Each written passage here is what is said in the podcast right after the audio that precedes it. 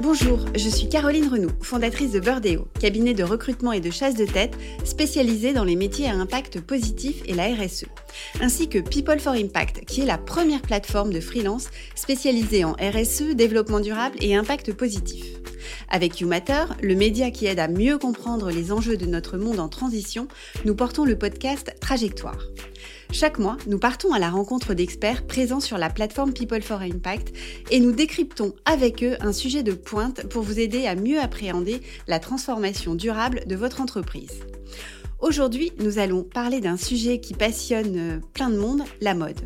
En effet, de plus en plus de marques se mobilisent pour travailler sur des solutions innovantes afin de s'approvisionner de manière plus responsable et de mieux optimiser la gestion de leurs stocks.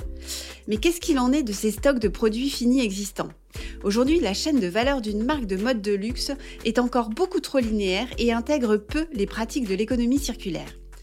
Alors comment est-ce qu'on peut gérer ces stocks d'invendus, ces produits défectueux, ces prototypes ?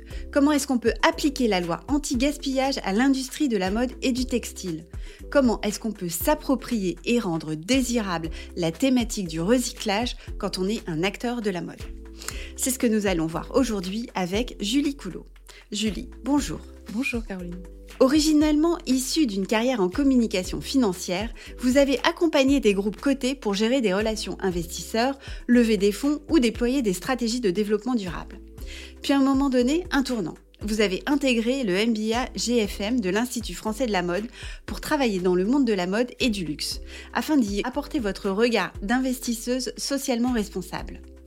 C'est désormais au travers de votre entreprise Commitment que vous accompagnez ces acteurs dans des stratégies d'économie circulaire, de valorisation et de transformation. Alors, l'industrie de la mode fait face de plus en plus d'attentes en matière de durabilité. Est-ce que vous pouvez nous en parler ? Oui, tout à fait. Alors effectivement, c'est vrai que le secteur de la mode a été euh, beaucoup décrié en fait ces dernières années, euh, notamment par son impact environnemental. Il faut savoir que la mode est le troisième secteur manufacturier de la planète. Et donc, euh, pourquoi ? Parce qu'à cause de ces chaînes en fait, de, de, d'approvisionnement fragmentées et à cause de ces matières premières énergivores, cette industrie serait aujourd'hui responsable de plus de dix pour cent des émissions en fait, de gaz à effet de serre, soit plus D'accord. que les secteurs de l'aviation et du transport euh, aérien réunis.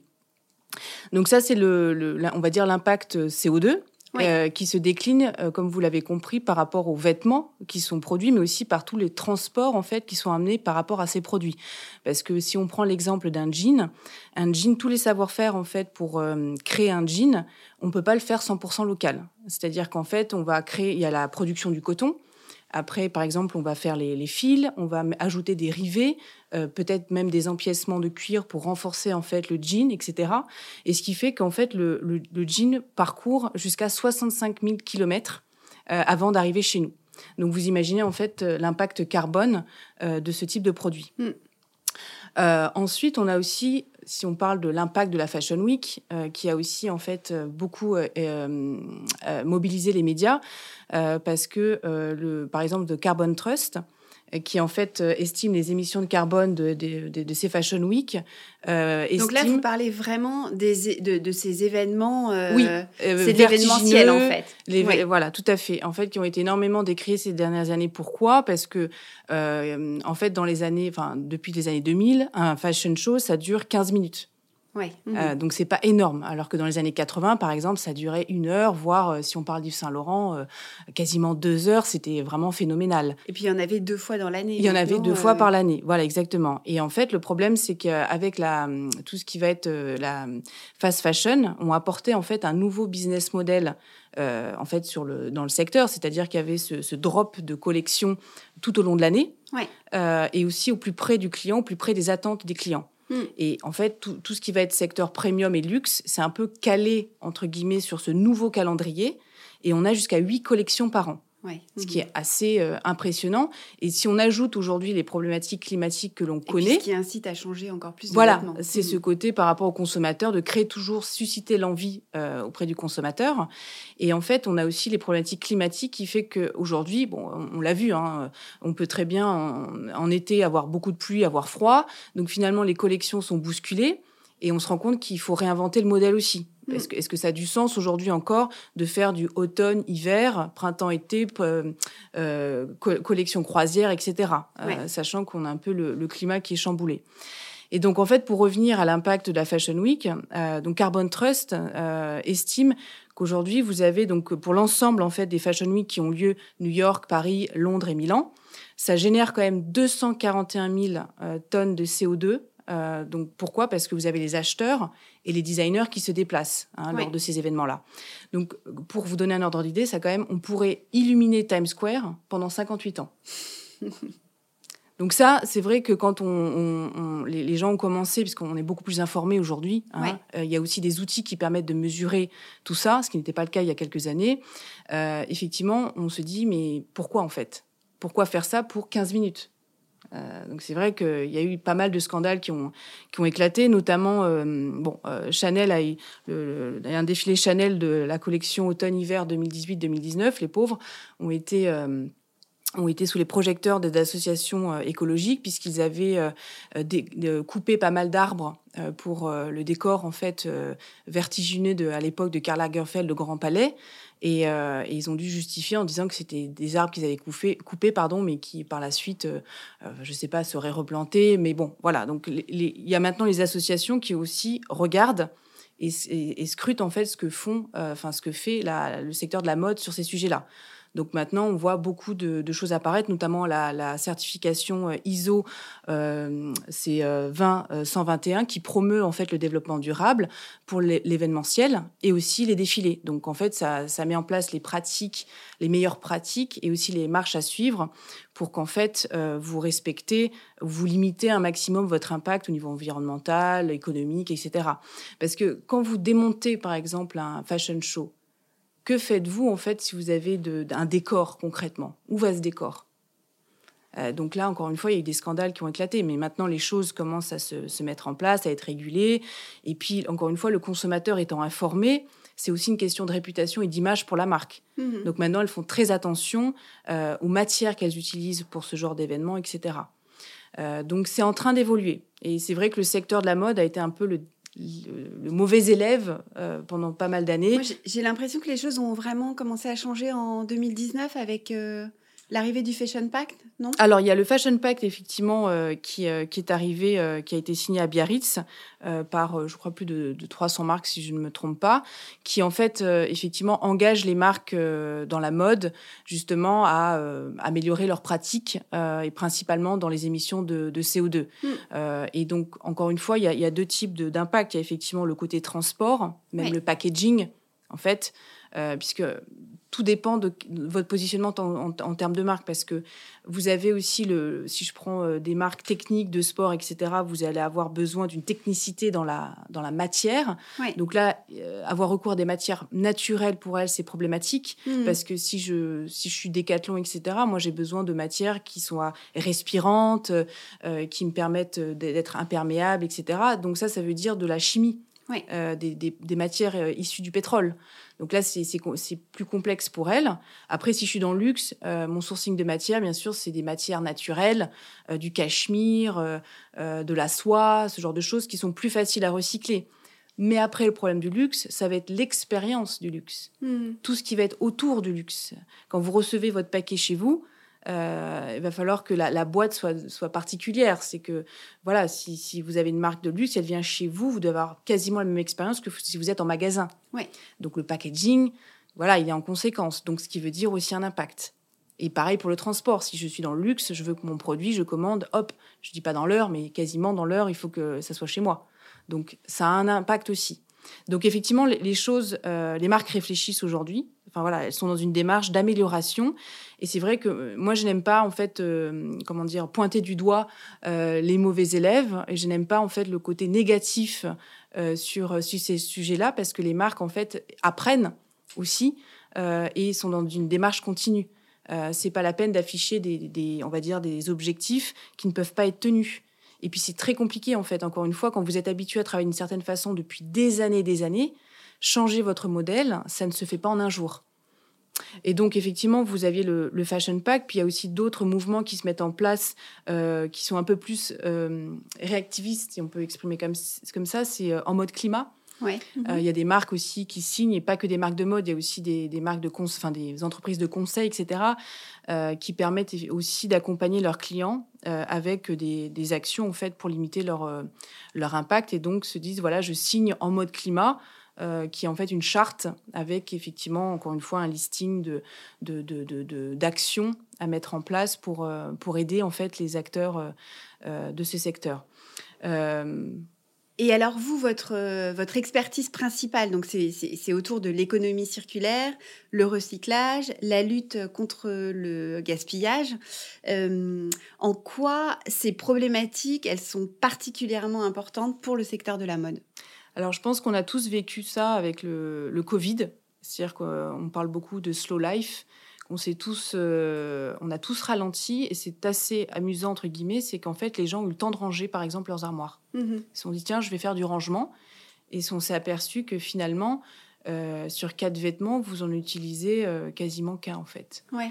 Et donc, il y a tout, il y a eu, par exemple, enfin, euh, je ne sais pas si on peut citer euh, bah, Vinted, ça a explosé. Euh, tout le marché ça, de la seconde main ça, a explosé. Ça, c'était pendant le Covid. Alors, alors il y a eu un mouvement de fond qui était déjà là, mais, mais le Covid a exacerbé ou a accéléré D'accord. en fait ce mmh. mouvement-là.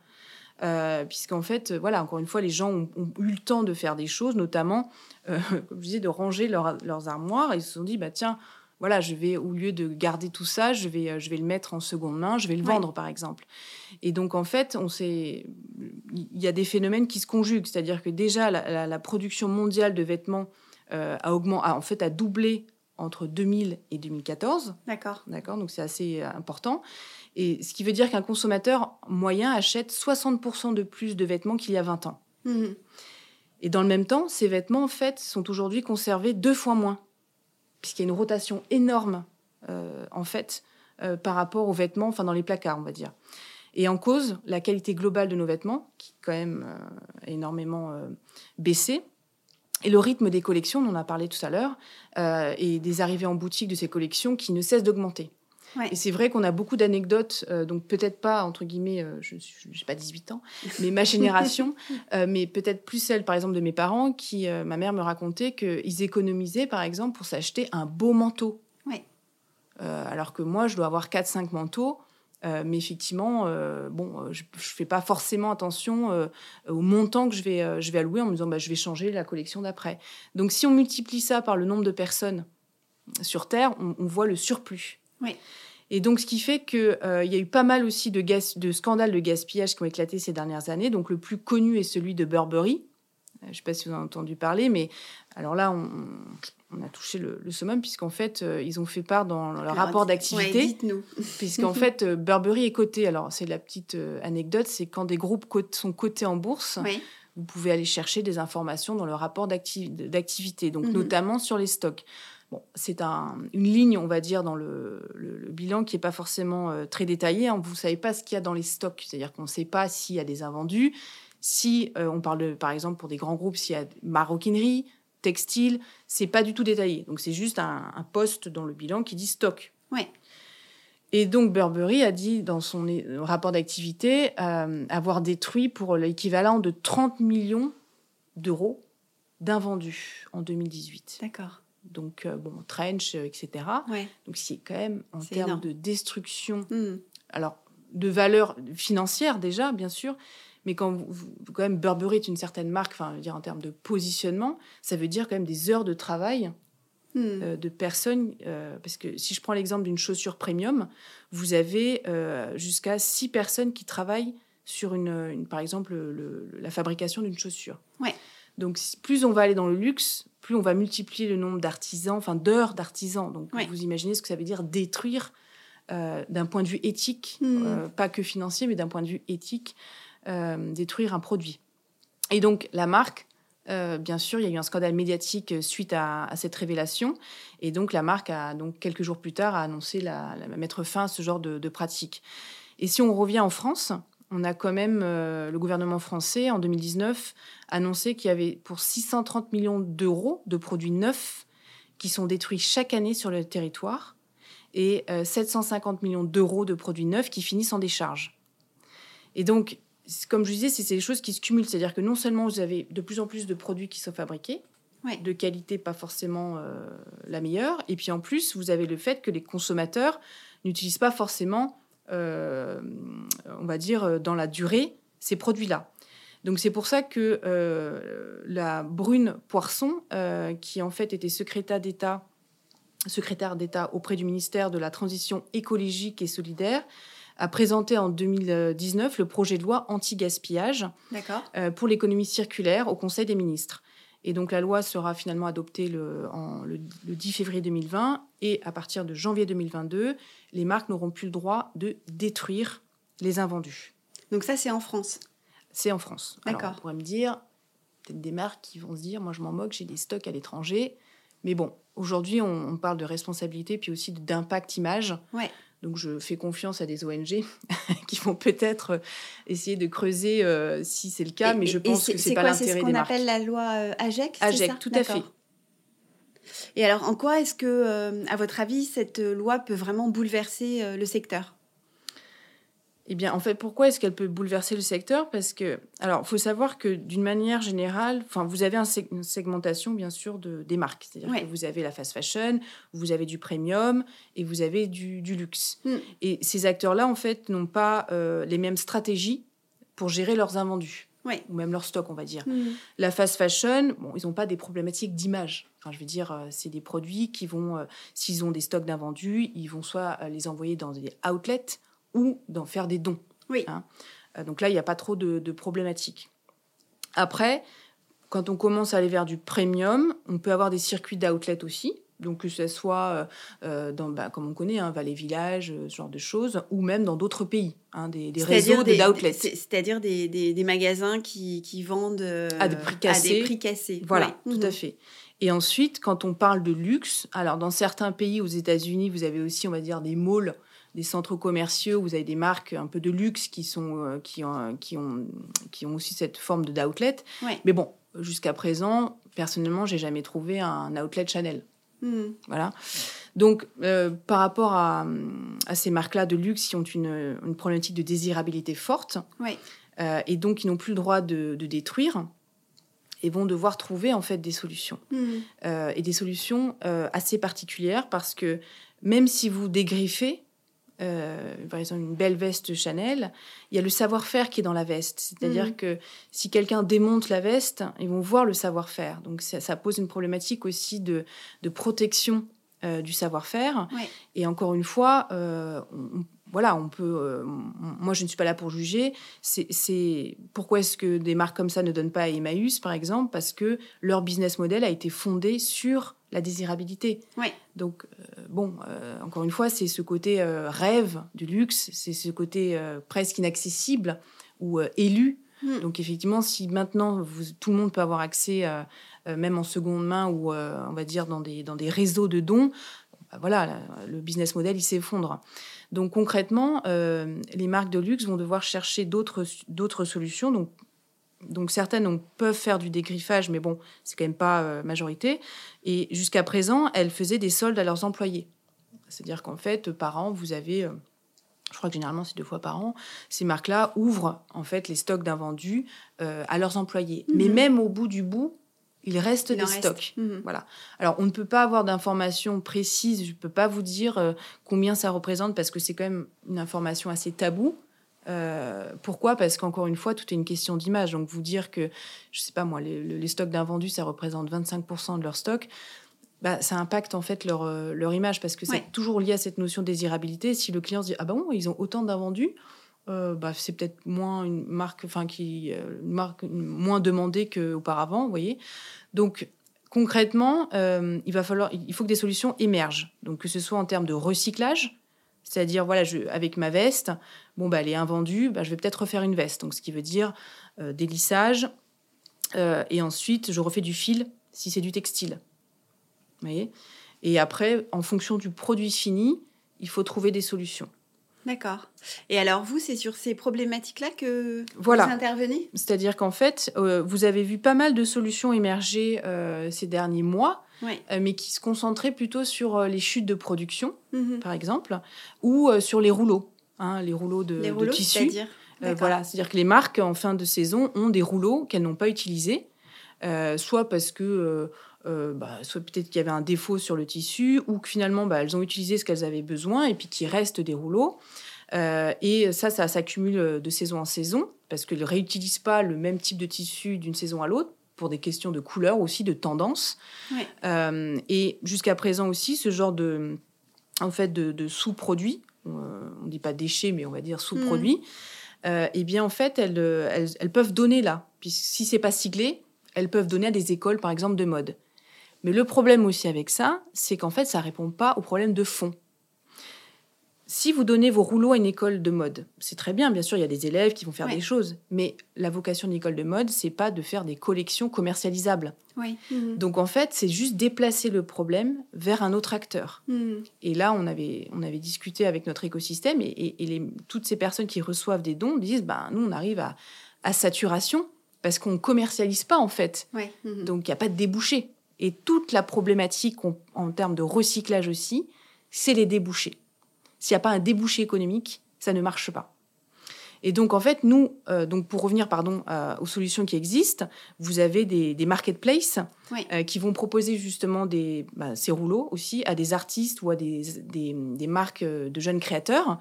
Euh, pourquoi ? Parce que euh, vous avez des problématiques de volume. Quand vous faites produire auprès d'un industriel euh, les tissus, il va vous imposer un volume. Parce que bien sûr, encore une fois, quand on parle d'industriel, c'est du volume. Donc le, sûr, le jeune oui. créateur, lui, ne peut pas lancer pour je ne sais pas combien de mètres de tissu. Oui. Et donc ces marketplaces per, marketplace, pardon, permettent à ces jeunes créateurs d'avoir accès à aussi des rouleaux de qualité, voyez, mais des petits volumes. Mm-hmm. Donc ça, c'est déjà une solution. Après, il y a aussi euh, Adapta, qui est assez connue euh, maintenant, qui propose, qui, qui, euh, qui est une marketplace aussi pour les pots de grandes marques, euh, bien sûr, de luxe, qui pour elles ont des micro-défauts euh, et qui pour peut-être un jeune créateur, pour faire un sac, une veste, ne pose pas de problématique. Donc c'est ces acteurs qui ont émergé, donc encore une fois sur du produit pas, fi- pas fini.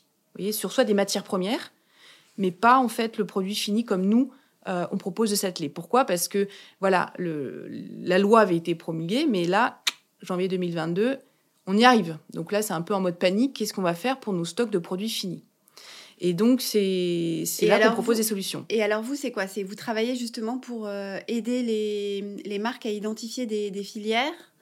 Voilà. Alors, concrètement, comment on fonctionne ? Eh bien, en fait, une marque va nous dire, voilà, moi, j'ai par exemple un stock de huit cents paires de sneakers oui. euh, défectueuses ou invendues. Oui. Euh, je ne sais pas quoi en faire. Mmh. Et donc, nous, on va analyser, en fait, euh, la basket dans le sens où il faut qu'on comprenne quels sont les composants.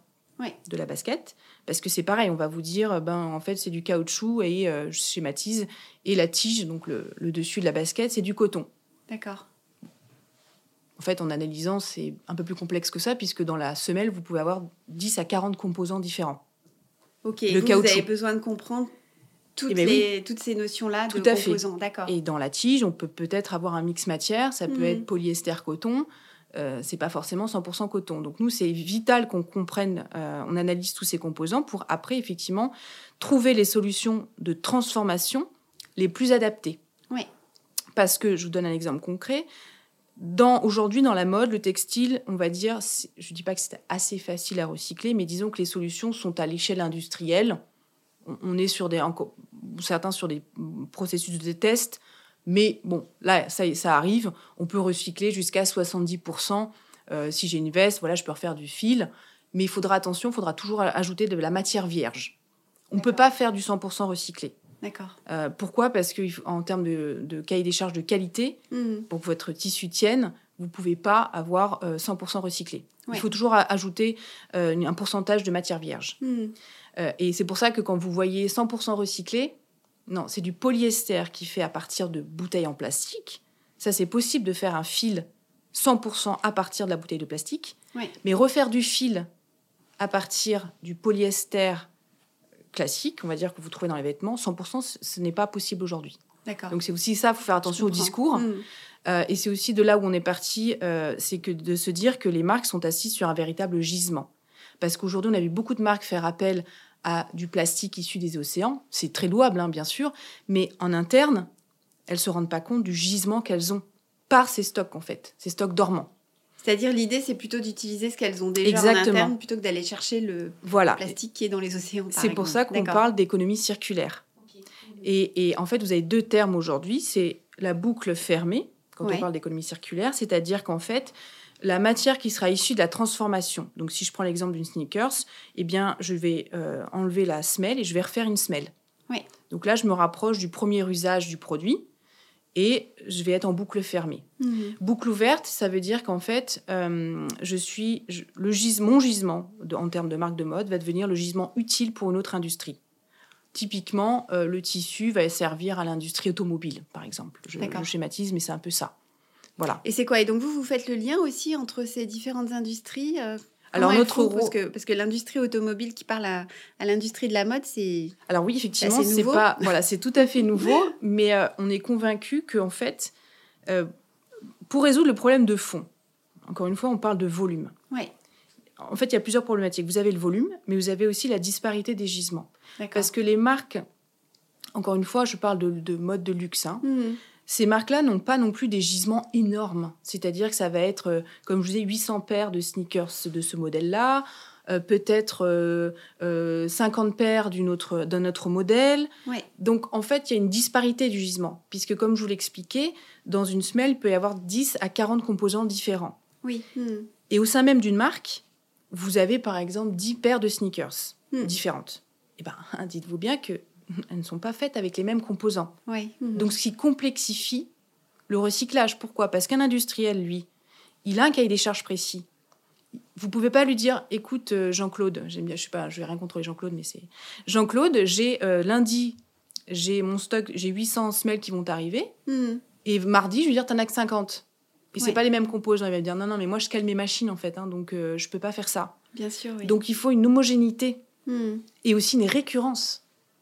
Donc, effectivement, le, les industriels ont un cahier des charges. Donc, ce n'est pas facile euh, de plugger, on va dire, se dire, bon, bah, très bien, moi, j'ai, j'ai, j'ai du caoutchouc de la mode, hop, je vais le mettre avec le caoutchouc de l'industrie. Ouais. Mmh. Non, non, c'est beaucoup plus complexe que ça, et ce qui demande pas mal de recherche D'accord. et d'innovation, euh, et aussi de, de connaissances, puisqu'en en fait, euh, trouver les industriels avec qui ça peut, entre guillemets, matcher, ben, ça demande euh, voilà, beaucoup de temps.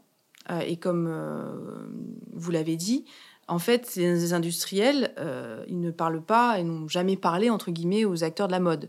Donc, c'est un langage qu'il faut comprendre. Bien euh, sûr. Voilà. Et vous, c'est quoi vous faites alors euh, On fait l'intermédiaire, et cetera. On fait effectivement le lien. Et nous, notre, notre concept, c'est qu'on a mappé, en fait, euh, un, toutes les solutions qui existent aujourd'hui, ouais.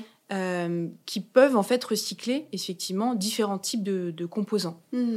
Euh, et cela, en fait, à la fois, on va dire, euh, une petite échelle, comme l'échelle industrielle. Mmh. Et notre rôle, c'est de dire à une marque, euh, en fonction de la problématique du produit fini qu'elle va avoir, ça, c'est possible, ça, c'est pas possible. D'accord.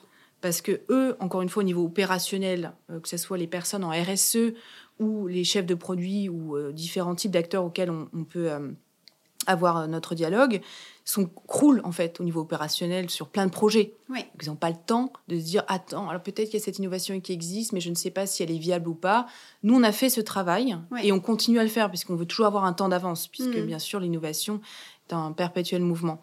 Euh, et donc, une marque voilà, va arriver avec une problématique et nous, on va lui dire « Voilà, si vous voulez de la boucle fermée, c'est-à-dire impacter votre chaîne de valeur, voilà ce qui est possible de faire. » Donc, oui. c'est-à-dire, je refais, de la semelle, je refais une semelle à partir d'une semelle. Ou alors, vous me dites, moi, je ne suis pas prêt pour ça. Je veux juste que vous recyclez de manière responsable, mais que ça serve à une autre industrie. On va lui dire, ça, c'est possible. Et aujourd'hui, le Graal, bien sûr, c'est la boucle fermée. Bien évidemment. C'est-à-dire qu'on se rapproche de l'usage premier du produit. Mmh. Et encore une fois, c'est stratégique euh, pour une marque. Parce que vous avez vu aussi le coût des matières premières qui ont flambé ces dernières années. Ouais. Et ça n'est pas prêt de s'arranger. Ouais, ouais, tout à fait. Donc, de se dire, voilà, aujourd'hui, je suis capable de refaire, on va dire, une semelle avec mes semelles usagées, c'est super. Mais ce qu'il faut comprendre aussi, c'est que c'est, ça demande beaucoup euh, d'investissement et de temps à une marque. Elle est habituée à fonctionner d'une certaine manière. Sa chaîne de valeur, elle est faite avec différents maillons mm. depuis de nombreuses années. Et là, nous, on arrive et on le dit. Eh bien, écoute, en fait, tu es habitué à travailler comme ça. Non, non, non, non. Nous, on va faire comme ça, on va faire une grosse boucle. Et, ah, tu travailles avec tel fournisseur. Non, il va falloir que tu travailles avec celui-ci ou alors qu'il change ses habitudes. Donc, c'est un effet domino, en fait. Et ça peut faire peur. C'est pour ça que nous, on propose généralement d'y a- d'arriver par un projet pilote sur un type de produit. Et ça permet plusieurs choses à la marque. Déjà, de comprendre l'impact sur sa chaîne de valeur, sur les donneurs d'ordre. Se dire, voilà, est-ce que je vais pouvoir changer aussi les habitudes de mon fournisseur ou pas ? Voilà, ce genre de choses. Qu'est-ce que ça implique en termes financiers ? Parce qu'il ne faut pas oublier qu'un produit recyclé aujourd'hui est, pr- est, est plus cher qu'un produit neuf, classique. Oui. Mmh. Et il y a une marque qui a... Je vous donne une, je vous dis une, donne une anecdote, pardon. Il y a une marque qui a lancé une basket cent pour cent recyclable. Et clairement, elle dit qu'en fait, ce modèle-là est financé par les autres modèles classiques de la marque. D'accord. Mmh. Parce que pour l'instant, c'est un investissement. Ça reste de l'expérimental. Mmh. Ça, ça a un certain coût. Parce mmh. que la, la valeur n'est pas dans la matière, oui. mais dans la transformation. Et aujourd'hui, ces technologies-là ont un coût. Donc ça prend du temps. Et c'est pour ça que nous, on dit que le projet pilote permet de, d'avoir un nouveau regard sur l'économie circulaire et de comprendre comment tout ça va s'imbriquer. Mm. Et, et, et, et pour nous aussi, de se dire, c'est un petit peu l'arbre qui cache la forêt. C'est-à-dire que, OK, vous faites un projet pilote, vous voyez un petit peu ce qui se passe, mais pour nous, l'économie circulaire n'a de sens que si vous in- intégrez aussi l'éco-conception. Pourquoi ? Parce que si chaque fois que vous faites un produit, euh, au bout, vous devez le recycler, s'il n'est pas fait d'une certaine manière, c'est-à-dire que si vous n'avez pas un minimum de matière responsable, si le design du produit n'est pas pensé pour sa seconde vie, bah, OK, vous pouvez faire des projets pilotes et vous pouvez essayer de travailler en économie circulaire, mais le coût va être monstrueux. Donc, en fait, c'est, c'est, c'est pour ça qu'on on parle de repenser alors, c'est, totalement son modèle. C'est, c'est, c'est quoi c'est, ce sont des projets qui sont accessibles euh, pour, les, pour, pour les, le secteur de la mode, dans le luxe, certes, mais comment on fait pour, euh, pour le, le retail qui a quand même beaucoup souffert aussi euh, dernièrement et qui continue euh, à souffrir ? Alors, en fait, le, c'est, un pro, c'est, alors, c'est un projet pilote, mais ce qui, ce qui permet d'ouvrir en fait, des portes et de D'accord. comprendre à, à long terme On va, enfin, à mettre, on va dire, un échéancier et de se dire, OK, j'ai compris que là, euh, ça, ça allait être problématique et je vais changer petit à petit mes habitudes pour que, en termes d'horizon de temps, je ne sais pas, d'ici un an, deux ans, ma chaîne de valeur sera plus responsable et, et aura ce côté, cette boucle qui me permettra de parler d'économie circulaire. D'accord. Mais effectivement, on ne peut pas y aller du jour au lendemain. Et puis, il y a aussi... Euh, ça a un impact sur sa chaîne de valeur, donc sur ses sous-traitants, euh, mais aussi sur ses employés. Oui. Euh, donc, il y, y a aussi ces aspects de formation et de sensibilisation en interne. Il mmh. y, y a effectivement la première strate de se dire, c'est stratégique, il faut que les opérationnels aient une vision, de se dire, OK, on y va. Mais après, il faut embarquer toutes les autres équipes, et c'est, c'est aussi en ça qu'il faut sensibiliser, et c'est aussi en ça que répond l'objectif du projet pilote. Mmh. Vous voyez, ça vous permet vraiment de, de, de toucher du doigt plein de problématiques et après de mettre en place un plan d'action à moyen et long terme et de se dire, on ne peut pas tout faire. De toute façon, de manière générale, ce n'est pas possible de se dire, je vais embrasser l'économie circulaire dans sa globalité, sur tous mes produits. Non, ça, ce n'est pas possible. Ouais. Il faut y aller par étapes. Mmh. Et c'est pour ça que moi, je vous disais, je, je, je n'ai pas ce côté négatif sur les marques. Euh, oui, attention, elle ne fait pas ci, elle ne fait pas ça. Non, en fait, vu la complexité des choses... Euh, il faut y aller par étapes pour être crédible et puis surtout pour s'inscrire dans du long terme en fait. Oui. Et, euh, et elles sont conscientes de ça. C'est pas que c'est des méchantes vilaines euh, qui veulent polluer la planète, simplement que ça, changer sa manière de faire, de travailler, et cetera, c'est colossal en fait. Parce oui. qu'on parle de grands groupes qui sont mondiaux. Mmh. Enfin, on parle pas d'une petite marque locale euh, derrière son comptoir en fait. On parle de, de, de marques qui sont distribuées, qui produisent mondialement. Mmh. Donc, c'est, euh, voilà, c'est, ça ne se fait pas du jour au lendemain. Alors, euh, Julie, est-ce que vous auriez des exemples euh, concrets à nous donner euh, de, de, de, de marques que vous avez euh, accompagnées ? Oui, tout à fait. Alors, euh, ce qui est intéressant, c'est qu'on a différentes typologies de, de clients. Euh, on a un client euh, qui s'appelle euh, Broderie Gouvernel. D'accord. et qui est en fait un, un sous-traitant de, du groupe euh, enfin Chanel qui, euh, qui travaille pour les métiers d'art, oui, et qui s'occupe en fait de faire les, les galons euh, des vestes, et cetera, et qui utilise des perles de verre pour cela.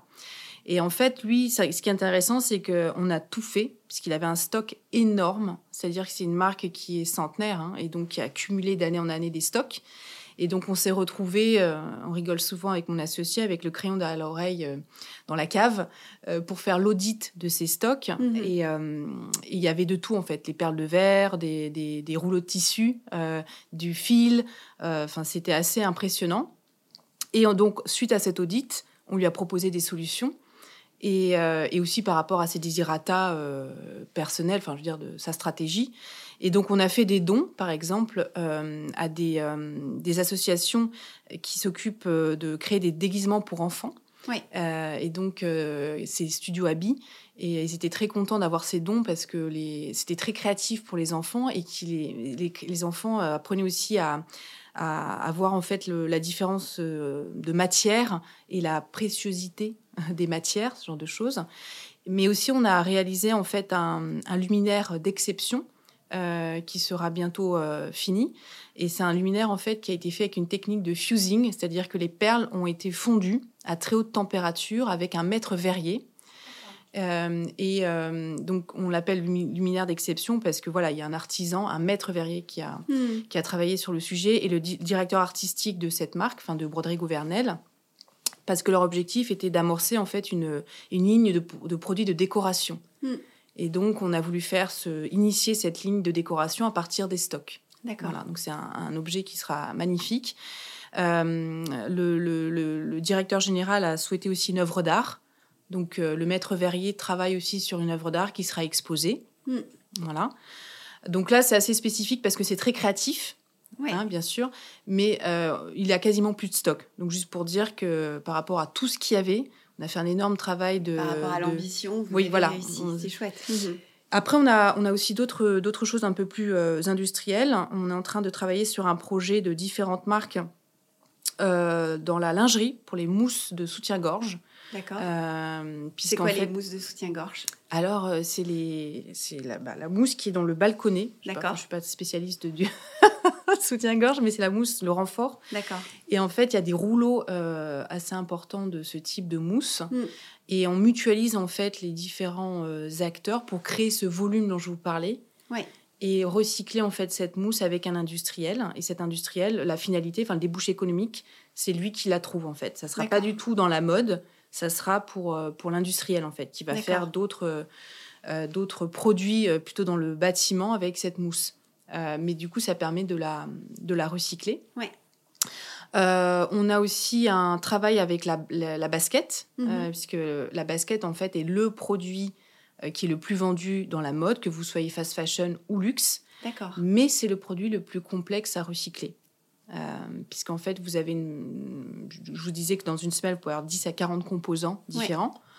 mais on a trouvé des baskets euh, qui, qui avaient jusqu'à quatre-vingt-dix composants différents dans la tige. D'accord.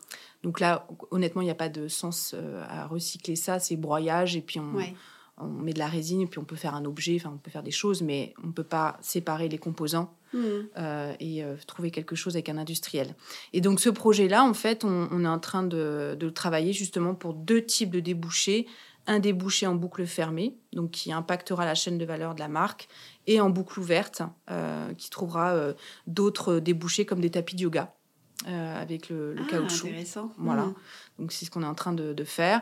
Et on avait aussi un autre projet qui nous tenait à cœur, mais bon, malheureusement, avec le Covid, ça ne s'est pas fait pour des questions de budget, hein, bien sûr, on comprend.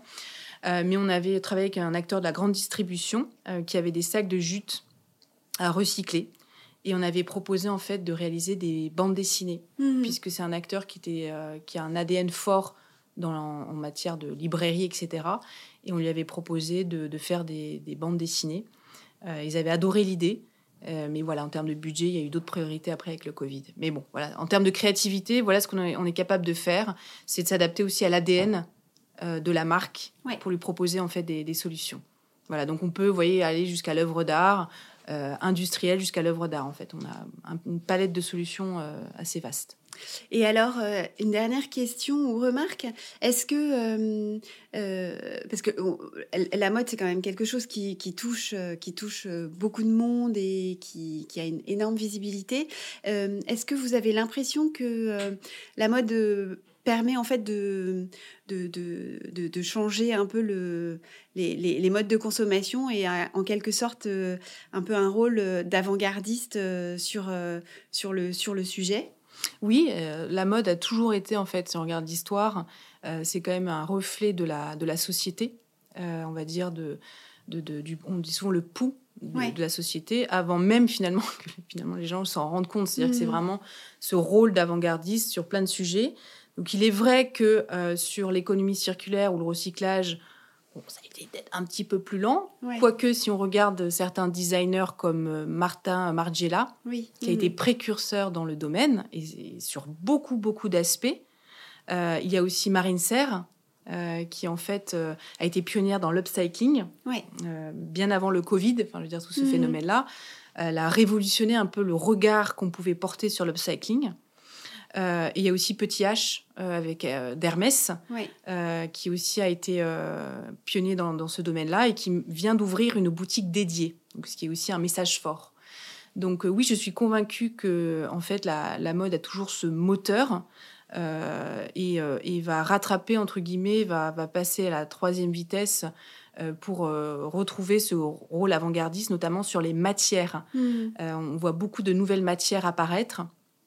Euh, à partir de, de, de, du végétal. Euh, et donc, euh, c'est intéressant de, de voir toutes ces innovations, en fait, euh, et aussi au niveau industriel, parce qu'encore une fois, recycler euh, une veste pour refaire du fil, c'est de l'innovation. Enfin, il y a, y a, y a, y a énormément de choses et c'est très, très intéressant de voir ce qui est en train de se passer. On a, on a aussi, avec la, la chaire Bali qui était à Biarritz, euh, le, le, le démantèlement mécanique euh, des sneakers. Ouais. Euh, donc, parce qu'aujourd'hui, c'est fait de manière euh, manuelle avec les, les centres d'insertion sociale. Mais encore une fois, si on parle maintenant de volume, vous pouvez pas, c'est, on, une, pour démanteler une paire de baskets, vous mettez huit heures. Donc vous imaginez bien que si on, on parle de huit cents paires, ouais, ça, ça va être un petit peu lent. donc voilà, donc c'est vrai que euh, oui, la, la mode a un rôle fondamental à, à jouer. Et, et je dirais pas que sur l'aspect aussi euh, environnemental. On parle beaucoup de l'environnement, parce que c'est toujours le sujet premier que l'on regarde, puisque les impacts sont, entre guillemets, faciles à mesurer. Oui. Mais aussi l'aspect sociétal. Euh, et, euh, et on voit que les, les choses commencent à, à bouger aussi, euh, en termes de, d'in, d'inclusivité, euh, plein de choses, euh, plein de sujets comme ça. Et euh, je pense que les, les grands groupes aussi de, de luxe montrent, de luxe, pardon, montrent la voie, euh, avec leurs objectifs, leurs politiques, que l'on peut voir, et euh, le reste va suivre. Et puis surtout, les nouvelles marques qui se montent, vous voyez bien qu'en fait, euh, tout de suite, elles intègrent ça aujourd'hui. Euh, je dirais même, pour moi, une marque devrait quasiment plus communiquer dessus, en fait, parce que pour moi, ça serait naturel. Mmh. Vous voyez, je, je trouve que ça devrait même pas être un sujet. C'est, c'est obligatoire, en fait. C'est, ben, y a pas de, c'est pas possible de faire l'économie de ce genre de, de sujet. Euh, le seul, seule problématique qui reste à traiter, je pense, c'est que la, c'est vraiment la, la seconde vie, c'est-à-dire que on parle beaucoup de matière cent pour cent recyclable, et cetera. Mais que fait-on d'un produit, en fait, euh, à sa fin de vie ? Oui. Parce que les marques euh, commencent à parler de retour en boutique, et cetera. Euh, certes, mais il y a aussi, euh, il faut intégrer dans son discours le que fais-je quand je lance un nouveau produit. Mm. Que fais-je jusqu'au bout, en fait.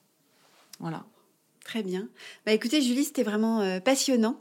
Euh, un grand merci. Merci de m'avoir reçue. Et puis, bah, je vous souhaite plein de projets aussi euh, sur ces thématiques. Merci beaucoup.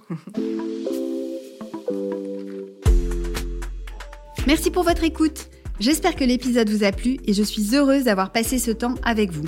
Si vous cherchez la retranscription de ce podcast et tous les liens de référence, vous pouvez le retrouver sur le site de People for Impact, P E O P L E quatre I M P A C T, et de Youmatter, Y O U M A T T E R. Dernière petite chose, cet épisode vous a plu ?